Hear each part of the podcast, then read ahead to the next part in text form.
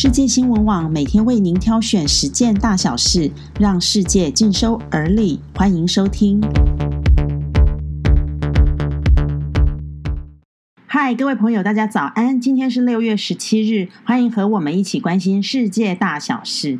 今天一早翻看新闻，好热闹哦！尤其整个亚洲地区都在骚动。首先是前几天，北韩还在呛声切断与南韩的联系管道。万万没有想到，十六日北韩就把开城工业区的南北韩联络办公室大楼炸毁了。这座办公室是二零一八年九月由两韩部长级的代表团共同剪彩启用，还不到两年的时间就被夷为平地。到底为什么北韩要这么做呢？北韩的说法是，炸掉两韩办公室是顺应激愤的民心，惩罚乐色们以及默许他们行为的人。而北韩所谓的“垃圾”指的就是脱北者。当然，一般分析认为，脱北者也只是个幌子。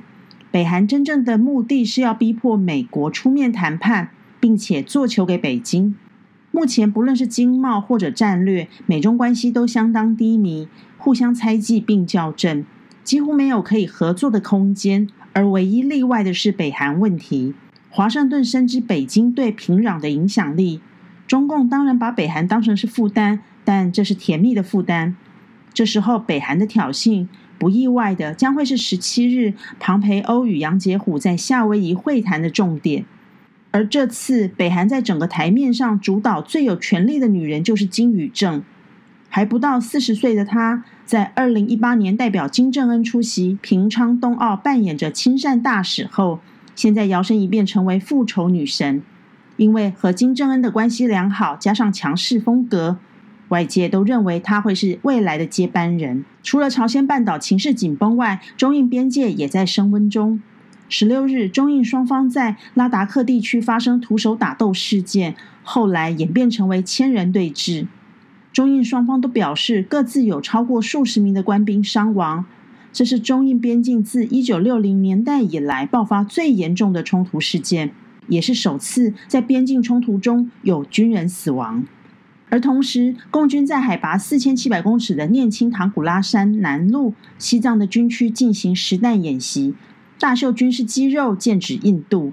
中印是世仇，两国是否会因此一触即发开战呢？在疫情方面，北京因为疫情严峻，全市十六个行政区已经有超过半数受到第二波疫情的影响而沦陷。官方也承认疫情严重，因此大学生可以视状况延后返校，中小学则一律停课。同时，进出北京将严格控管。不少北京市民私下透露，殡仪馆天天都在烧尸体，甚至还有多家军队武警医院爆满，甚至封院，军方系统也沦陷了。而新加坡的疫情好不容易缓了下来，偏偏登革热又来掺一脚，而且来势汹汹。根据上周统计，共有一千一百五十八人新增登革热的感染案例，这也是新加坡史上首度单周新增病例破千。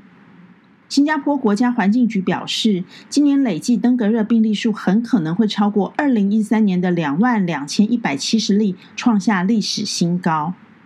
今天美股又是大涨作收，道琼上涨五百二十六点，史坦普五百指数上涨五十八点。纳斯达克上涨一百六十九点，这是因为受到美国五月零售业绩报复性的反弹影响，创下了有史以来单月最大的涨幅，而且远高于预期。另外，潜在的新冠病毒疗法带来正面的试验结果，再加上政府有多项刺激经济复苏的政策，包括联准会将扩大公司债的收购途径，开始购入个别公司债。而川普政府也正在研议规模达一兆的基础建设方案。这些利多消息传出后，不仅美股走阳，欧亚股也齐声翻扬。不过，另一个趋势也值得关注。曾任摩根士坦利亚太区主席、现为耶鲁大学资深研究员的罗奇，他提出警告：美国赤字不断扩增，加上储蓄率降至低点，强势美元时代很可能会步入终点。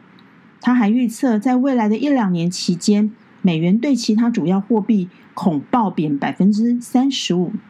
根据罗奇的分析，中国崛起加上美国和其他贸易伙伴脱钩，这都为美元未来几年的崩贬埋下了伏笔，也会导致美元在全球准备货币的霸权地位画下句点。他说，美元会贬得很深很深。如果真的如罗奇所分析，那么美元崩盘终究难以避免，投资人不可不慎这潜在的风险。